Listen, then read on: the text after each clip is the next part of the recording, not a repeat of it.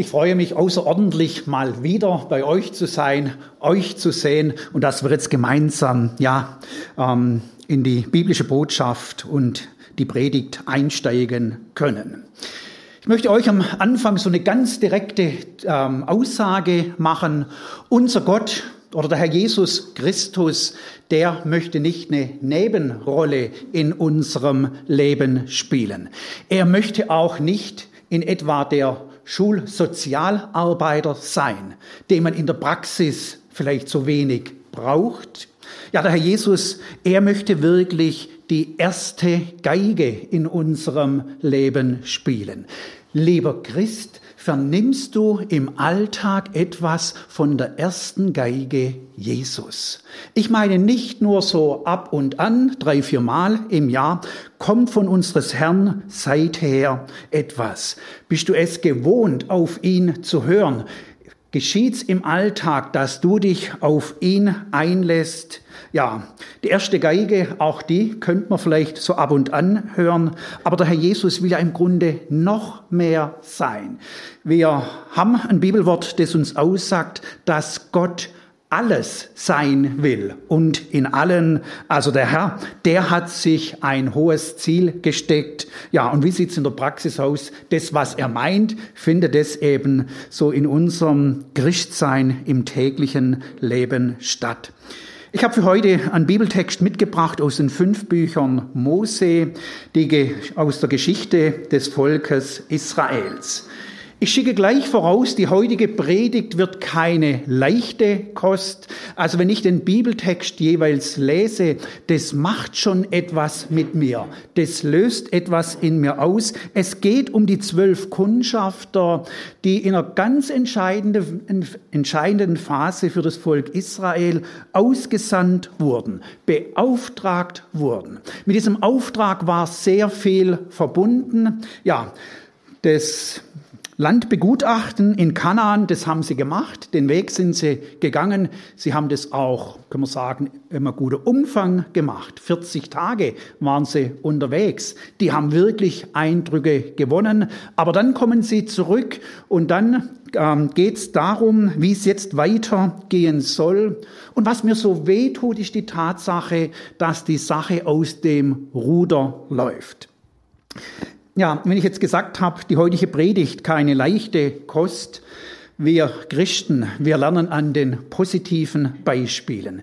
Wir lernen an den Vorbildern, die in der Bibel mit da sind. Wir können aber auch mit Lektionen für unser Christsein lernen aus Negativbeispielen, weil wir ja nebst dem Negativbeispiel wissen, wie der Herr es wirklich gemeint hat. Ich habe für mich die Predigt überschrieben, werden wir Gott vertrauen. Und jetzt lesen wir aus 4. Mose 13 äh, ab Vers 25 und gehen dann mit rein in das 14. Kapitel.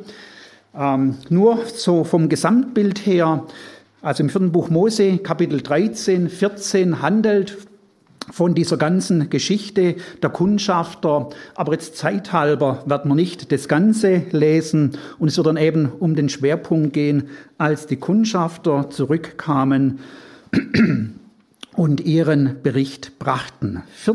Mose 13 ab Vers 25.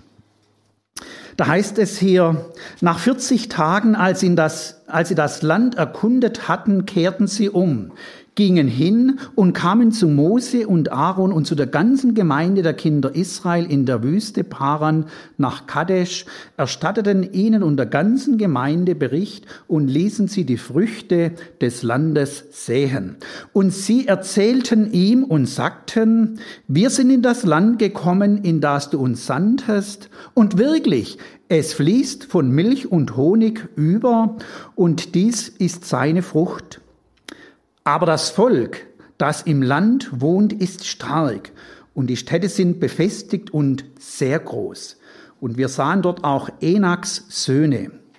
Es wohnen die Amalekiter im Land des Südens, die Hethiter, Jebusiter und Amoriter wohnen auf dem Gebirge, die Kananiter aber wohnen am Meer und am Ufer des Jordan.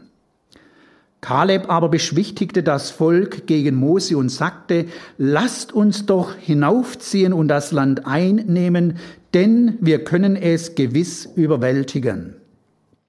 Aber die Männer, die mit ihm hinaufgezogen waren, sagten, wir vermögen nicht hinaufzuziehen gegen das Volk, denn sie sind uns zu stark. Und sie brachten über das Land, das sie erkundet hatten, unter den Kindern Israel ein böses Gerücht auf und sagten, das Land, durch das wir gegangen sind, um es zu erkunden, ist ein Land, das seine Einwohner frisst, und alles Volk, das wir darin sahen, sind Leute von großer Länge. Wir sahen dort auch Riesen, Enaks Söhne von den Riesen. Und wir waren in unseren Augen wie Heuschrecken, und so waren wir auch in ihren Augen. Und jetzt in Kapitel 14 noch die ersten vier Verse. Da fuhr die ganze Gemeinde auf und schrie, und das Volk weinte in dieser Nacht. Alle Kinder Israel murrten gegen Mose und Aaron, und die ganze Gemeinde sagte zu ihnen, ach, dass wir in Ägypten gestorben wären oder noch sterben in dieser Wüste. Warum führt uns der Herr in dieses Land, damit wir durchs Schwert fallen und unsere Frauen und unsere Kinder ein Raub werden? Ist es für uns nicht besser, wir ziehen wieder nach Ägypten? Und einer sagte zu dem anderen, lasst uns einen Hauptmann über uns setzen und wieder nach Ägypten ziehen. Bis hierher die Textlesung, ja, die ganze Sache, die geht dann weiter. Das, was wir hier gelesen haben, um das einfach einzuordnen. Es ist folgendermaßen, das Volk Israel war an einem entscheidenden Punkt angelangt. Er, der himmlische Vater, er wollte das Volk Israel nach der Wegführung durch die Wüste jetzt in das Land Kanaan, in das verheißene Land hineinführen. Das Volk Israel sollte das Land in Besitz nehmen. Ja, und jetzt eben vor der Landeinnahme waren diese zwölf Kundschafter ausgesandt, um das Land zu begutachten.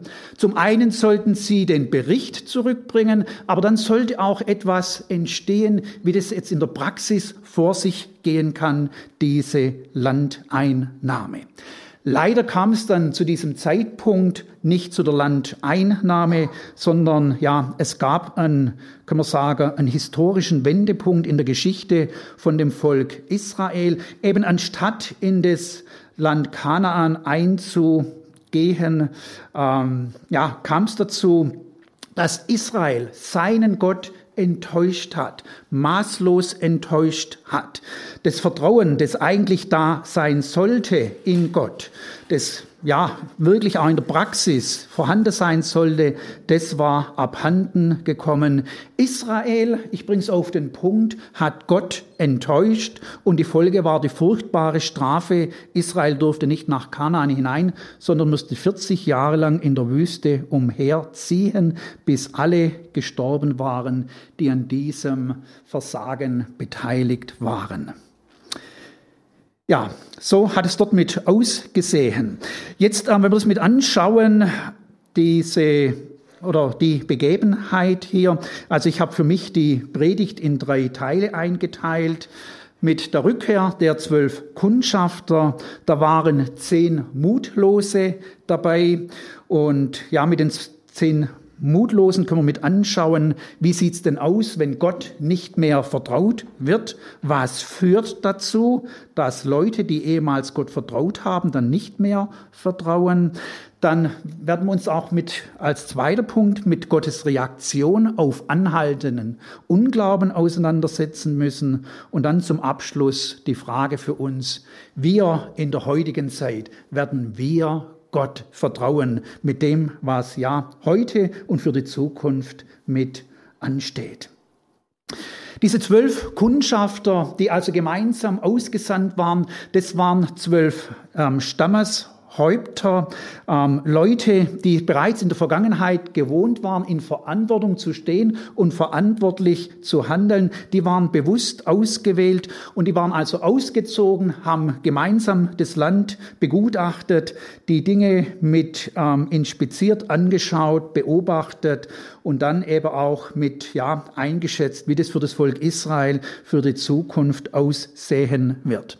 Als jetzt diese zwölf Kundschafter zurückkommen, der erste Teil des Berichtes, da besteht eine Einheit und Einigkeit, da besteht gleiche Sicht unter den zwölf Kundschaftern und dann geht's eine Zeit lang und dann plötzlich ist ein Bruch da. Zehn sehen so, zwei sehen's ganz anders. Ja, und leider ist der Einfluss von den zehn so stark eben, dass es zu diesem tragischen Einschnitt für das Volk Israel kommt.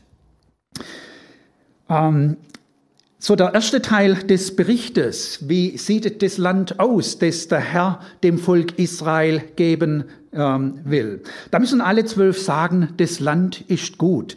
Was also der Herr schon vor langer Zeit vorhergesagt hatte, ein Land, wo Milch und Honig fließt, fruchtbar, ertragreich äh, und wo, wo sich gut leben lässt. Genau mit diesem Bericht kommen die zwölf Kundschafter zurück und sagen es. Also so hat's der Herr in Aussicht gestellt und tatsächlich das Land ist so. Und dann aber so der zweite Teil, und da tut sich dann ähm, das Zweiteilige auf, wenn es oder als es darum geht, ja, wie kann man jetzt in dieses Land hineinkommen?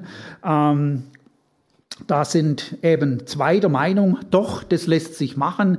Die haben auch eine ganz konklare, äh, kon äh, konkrete und klare Sicht, wie das vor sich gehen wird und dass es nicht so ein wirkliches Problem ist. Aber zehn, die haben Angst, die resignieren und die wollen lieber zurück nach Ägypten. Und es geht mir eben so nahe, die zehn Kundschafter, die den Herrn erlebt haben, die auch äh, gewusst haben, dass Gott mit ihnen einen Bund gemacht haben. Der Bund bedeutet ja, dass Gott ein besonderer Weg mit dem Volk Israel ähm, ja, geschlossen hat.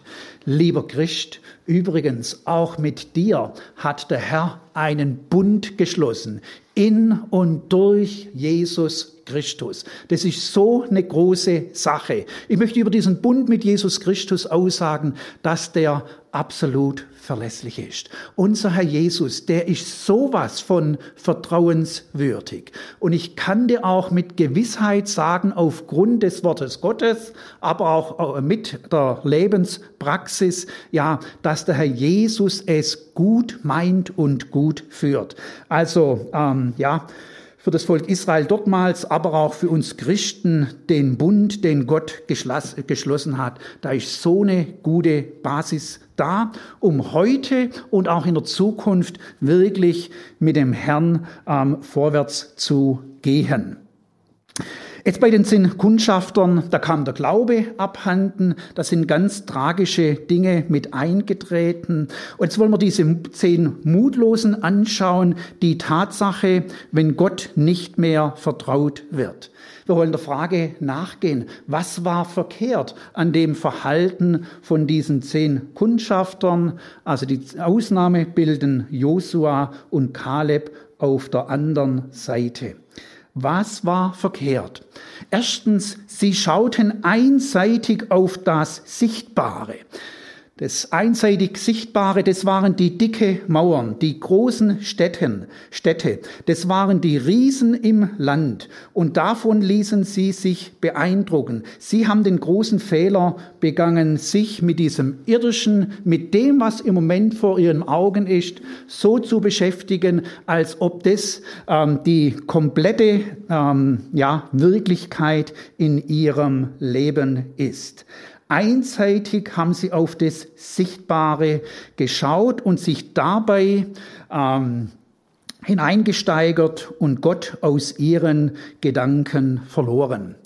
Übrigens, genau nach diesem Schema und Muster entstehen die Sorgengeister. Wir erleben das ja auch immer wieder, dass man eine Situation hat und dann ist, ähm, umgibt uns diese Situation so total, wie wenn das die einzige Lebenswirklichkeit wäre. Man dreht sich nur noch, möchte ich mal sagen, um das Problem, um diesen einen schwarzen Punkt, der nebst einer großen Fläche an Weiß ähm, da ist. Ja, oder vielleicht gibt es auch mehrere schwarze Punkte, aber man äh, dreht sich so um diese Sache und dabei eben ähm, verliert man Gott aus den Augen. Und da ähm, ist es einfach dazu gekommen, dass Dinge aus dem Gleichgewicht gekommen sind. Wir Christen, wir haben unsere Lebenssituationen, wir haben die Dinge, die uns zusetzen. Das möchte ich gar, gar nicht kleinreden und bagatellisieren. Aber nebst der Situation ist es immer noch so, dass unser Herr als der treu fürsorgende Vater da ist. Und für uns Christen ist also entscheidend, nicht einseitig auf, nur auf das Sichtbare zu schauen, sondern unseren Herrn in unseren Überlegungen mit einbeziehen. Beziehungsweise auf unserem Glaubensweg sollte stattfinden, dass wir von ihm geführt, geleitet sind und so wirklich ähm, ja, aufblicket auf ihn. Wir lesen unter anderem in Korintherbrief, dass wir Bedrängnisse haben. Dort wird aber die Aussage gemacht, die zeitlich und leicht sind. Und dann wird dort, gibt's dort weiter die Aussage für uns Christen, wir sehen nicht auf das Sichtbare, sondern auf das Unsichtbare. Das Sichtbare umgibt uns immer wieder als Lebenswirklichkeit, aber wir sehen auf das Unsichtbare. Frage an uns, was konkret ist denn das Unsichtbare? Das können wir nämlich ganz konkret benennen. Das ist unser Herr, das ist der Glaubensblick auf ihn. Ja, so können wir ihn immer wieder mit anschauen. Also den Unsichtbaren anschauen und als Effekt erleben wir das so oft, dass bei unserem Herz, äh, Herrn unsere Herzen zur Ruhe kommen. Der zweite Punkt, wo das für die zehn Kundschafter mit dem Un Gleichgewicht aus dem Ruder läuft. Sie haben auch den unsichtbaren und gegen, gegenwärtigen Gott vergessen. Ist interessant, bei den zehn Kundschaftern kein Wort von dem Herrn. Bei Kaleb und Josua sieht's anders aus. Ja, und eben irgendwie Gott ist außen vor, wie wenn er gestorben wäre oder wie wenn Gott nicht mehr existieren würde soll doch nie eintreten, ähm, ja, dass Gott in unserem Leben außen vor ist. Ich sag's nochmal, die erste Geige soll und will er spielen. In der Lebenspraxis funktioniert es eben übrigens auch wunderbar. Da ist mir der David ein Beispiel. Der David, er sagt im Psalm 63, wenn ich mich zu Bette lege, so denke ich an dich dann hat der David auch Momente, vielleicht kennt ihr das auch, wenn ich des Nachts wach liege, sinne ich über dich nach. Ich habe auch die Momente in meinem Leben, wo plötzlich des Nachts der Schlaf vorbei ist, dann läuft das Gedankenrad. Übrigens, des Nachts, ja, sind manchmal vielleicht die Gedanken auch da und dort etwas schwer, wie wohltuend dann eben auch die Dinge, die uns beschäftigen, ein Gebet draus zu machen und sagen, Herr, das setzt mir gerade im Moment zu. An der Stelle komme ich nicht weiter. Ja, und eben der David, er hat's praktiziert, wenn ich mich zu Bette lege, so denke ich an dich, wenn ich wach liege, sinne ich über dich nach. Der Herr war Realität in seinem Leben. Ja, und das ganze Tagesgeschehen ähm, hat er oder konnte er bei Gott ablegen oder bei seinem Herrn deponieren. Und eben so vergessen wir unseren Herrn nicht. Wie froh und dankbar sind wir für die Tatsache, dass er da ist. Die zwölf zehn Kundschafter, die haben auch die früheren Zeichen und Taten Gottes vergessen. Aber es war wenigstens so, dass das wie weggewischt war.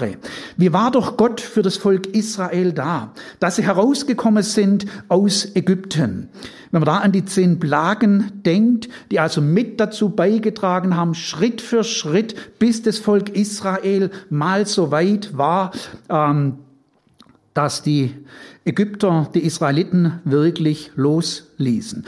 Durch seine Stärke demonstrierte Gott, ja, dass er seinen Weg mit seinem Volk geht und so hat auch den Pharao in die Knie gezwungen.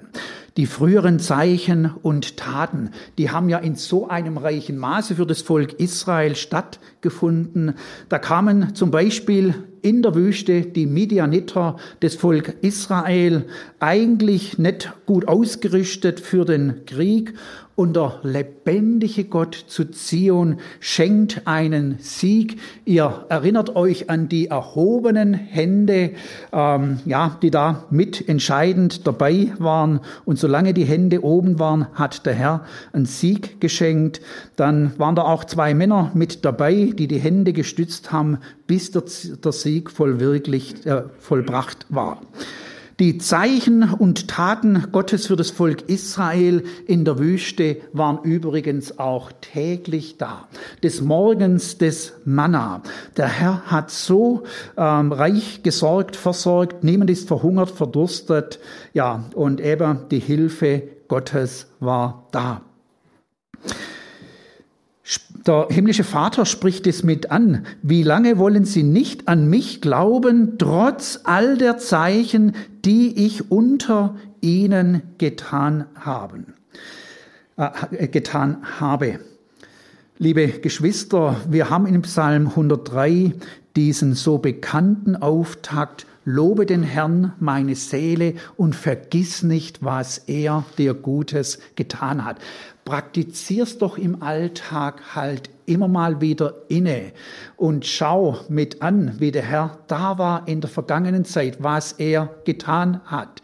Das müssen ja gar nicht die außergewöhnliche und spektakuläre Dinge sein. Wie oft geschieht es, dass der Herr uns stärkt in der Stunde der Gemeinschaft, in der Stunde, wo das Wort Gottes oder wo wir das Wort Gottes gemeinsam betrachten, wo das Wort Gottes uns gebracht wird, wo es als eine Wahrheit in unser Leben hineinfällt und eben der Herr uns versorgt, wie er uns Mut und Perspektive für die Zukunft schenkt, ja, da ist von unseres Herrn Seite her so viel da. Ich sag nochmal, vergiss nicht, was er dir Gutes getan hat. Nebst den Taten und Zeichen haben sie auch die Verheißungen, die Zusagen vergessen. Und die Zusagen war ja für das Volk Israel so konkret, dass er sie da hineinbringen will und wird. Ja, und so sind viele Zusagen da. Ich erinnere zum Beispiel auch an Jesaja 43, Vers 2 und 3 für das Volk Israel. Wenn du durchs Wasser gehst, will ich bei dir sein. Wenn du durch Ströme gehst, sollen sie dich nicht ersäufen. Wenn du ins Feuer gehst, wirst du nicht brennen ähm, und so weiter.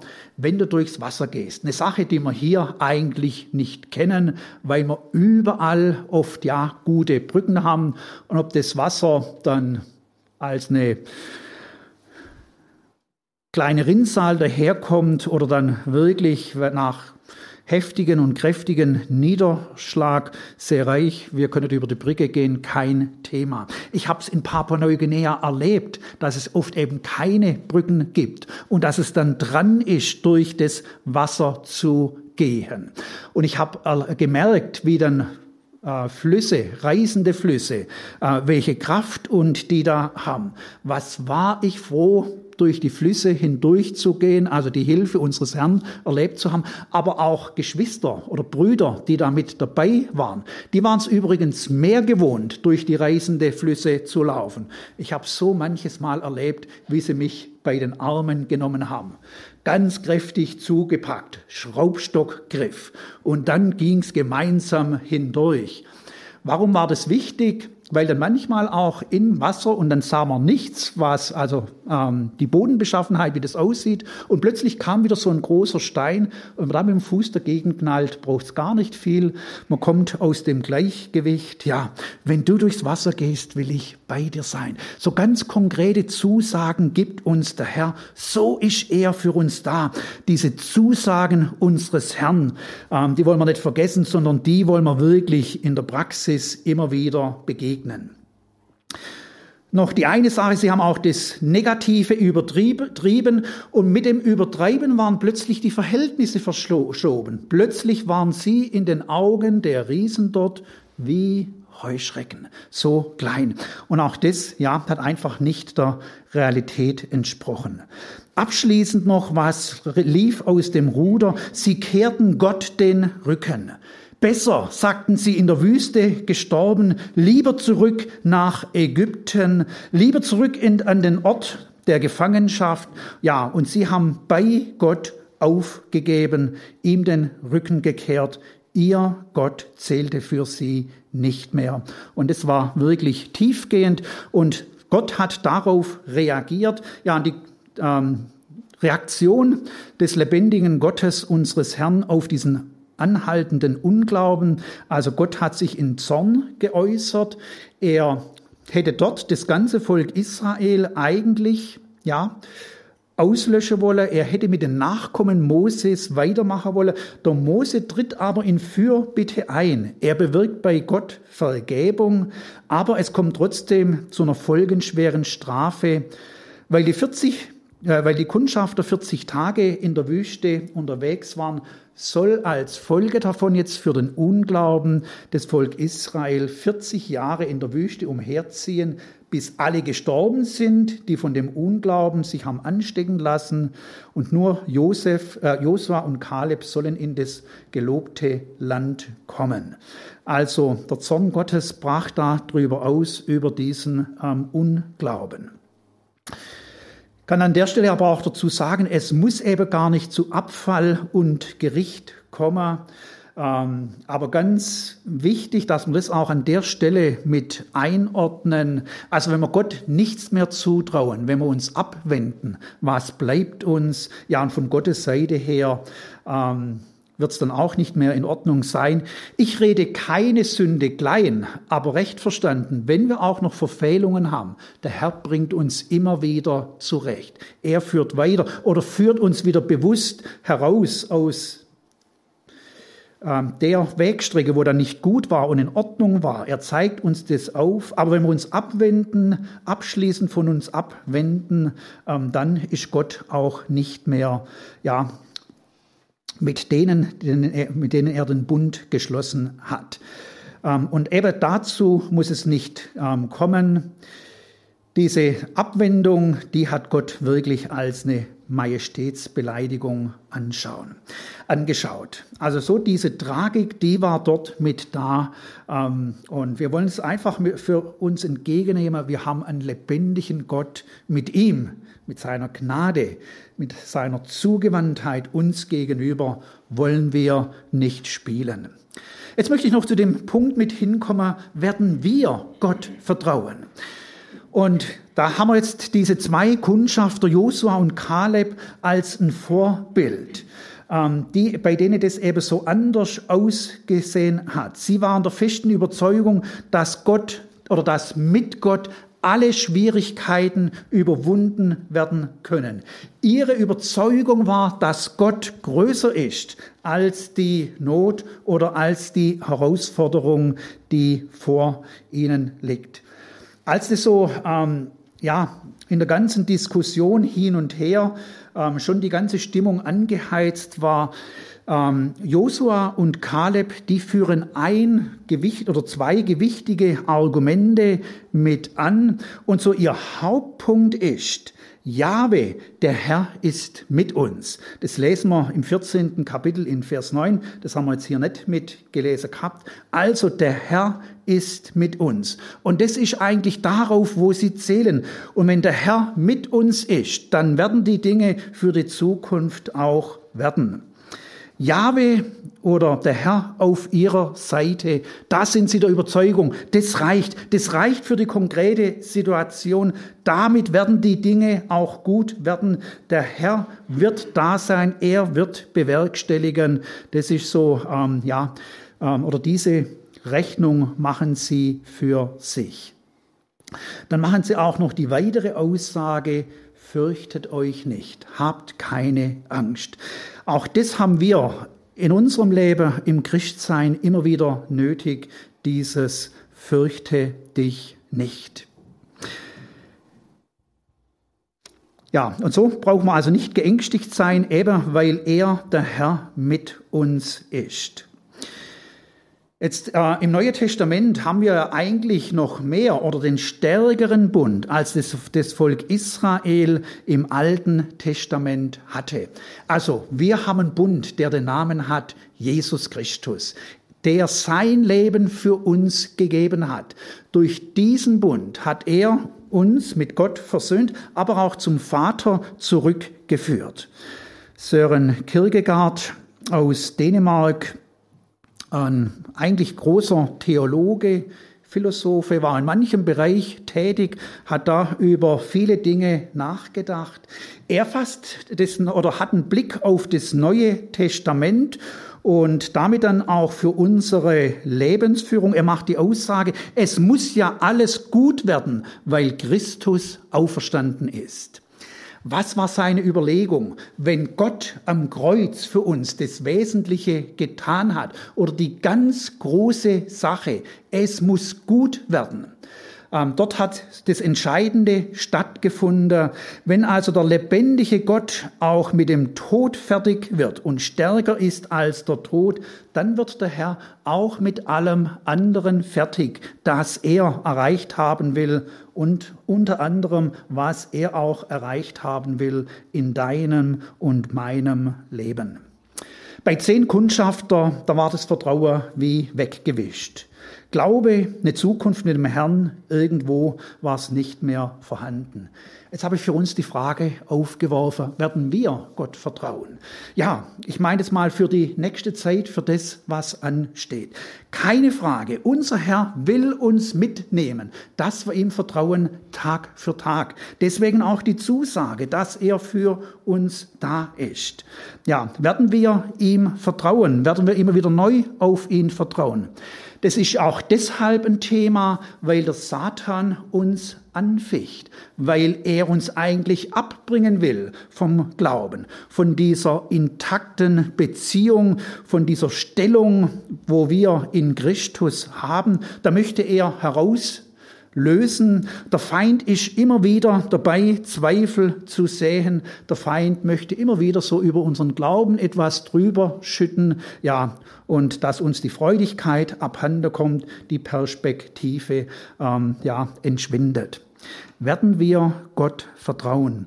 Und ich meine mal so für die ja, Praxis und dass es einfach auch mit konkret wird, noch so ein paar Hinweise. Ähm, werden wir Gott vertrauen? Wie äußert sich das? Zum Beispiel, dass wir als Gemeinde zusammenstehen, dass wir als Gemeinde auch hinter einzelnen Personen stehen, wo wir wissen, die gehen gerade durch eine schwierige Zeit. Stehen wir dahinter, stehen wir zusammen.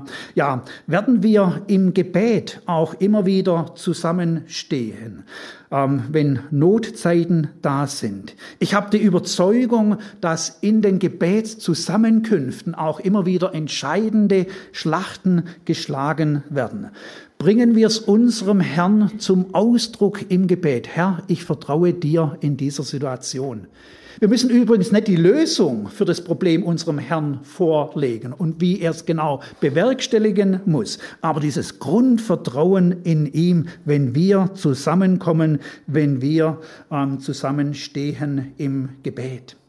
Vertrauen in den Herrn. Wir sind Beauftragte Jetzt können wir sagen, im persönlichen Christsein sind wir beauftragt, aber auch als Gemeinde sind wir beauftragt, das Evangelium von Jesus Christus weiterzutragen. Vertrauen wir dem Herrn, dass er im Jahr 2023 noch etwas bewirkt? Vertrauen wir, wenn der Herr die Zeit schenkt, dass er auch oder dass seine Stunde im Leben von Mitmenschen kommt im Jahr 2024, vielleicht auch 2025, ja, einfach so für die Zukunft. Vertrauen wir in der Gnadenzeit, dass der Herr da und dort sein Werk beginnt. Wir wollen darauf vertrauen. Vertrauen wir als Christen und als Gemeinde auch in der Endzeit, dass der Herr uns durchbringt und dass er einen Weg hat. Ja, es werden einschneidende Dinge kommen, aber wie wohltuend ist es zu sehen, ähm, dass der Herr bereits das Ende vorwegnimmt, wo er, Jesus Christus, für die Seinen wiederkommt heimholt und eben eine Ewigkeit für die Seinen bei ihm ähm, bereit hat. Wir haben gemerkt, wie diese Kundschafter herausgefordert waren in diesem Vertrauen. Ich habe es offen als Frage formuliert. Werden wir Gott vertrauen? Vielleicht müssen wir ja in den nächsten Tagen dieser Frage auch noch nachgehen, da auch noch manches bewegen möchte euch aber ermutigen, dann formuliert das auch immer Gebet in der Aussage, ja Herr, ich vertraue dir. Ich vertraue dir im Blick auf die Familie, ich vertraue dir im Blick auf und dann können wir gerne an die Situationen denken, die uns vielleicht in letzter Zeit so beansprucht haben, wo wir gedanklich auch immer wieder dran waren. Sagen wir es doch ganz aktiv, Herr, ich vertraue dir in dieser Sache, dass du die Dinge gut weiterführst. Ja, wir haben dann jetzt gleich auch noch das Abendmahl. Ich möchte ganz kurz stille werden für ein ganz kurzes Gebet im Blick auf das Geschehen für das Volk Israel, was sich ereignet hat, rund, rund um die zwölf Kundschafter. Und so wenden wir uns an den Herrn Jesus Christus. Wir dürfen gerne aufstehen. Herr Jesus, wir sehen, wie einschneidend die Dinge für das Volk Israel waren. Aber wir wollen dir sagen, durch deine Kraft, mit dir und dadurch, dass du vorangehst in unserem Leben, dadurch, dass du unsere Lebensführung übernommen hast, wollen wir dir im Glauben sagen und vertrauen, Herr Jesus, wir wollen bei dir bleiben und wir rechnen damit, ja, dass du in den einzelnen Situationen die Dinge zu einem guten Ende bringst. Amen.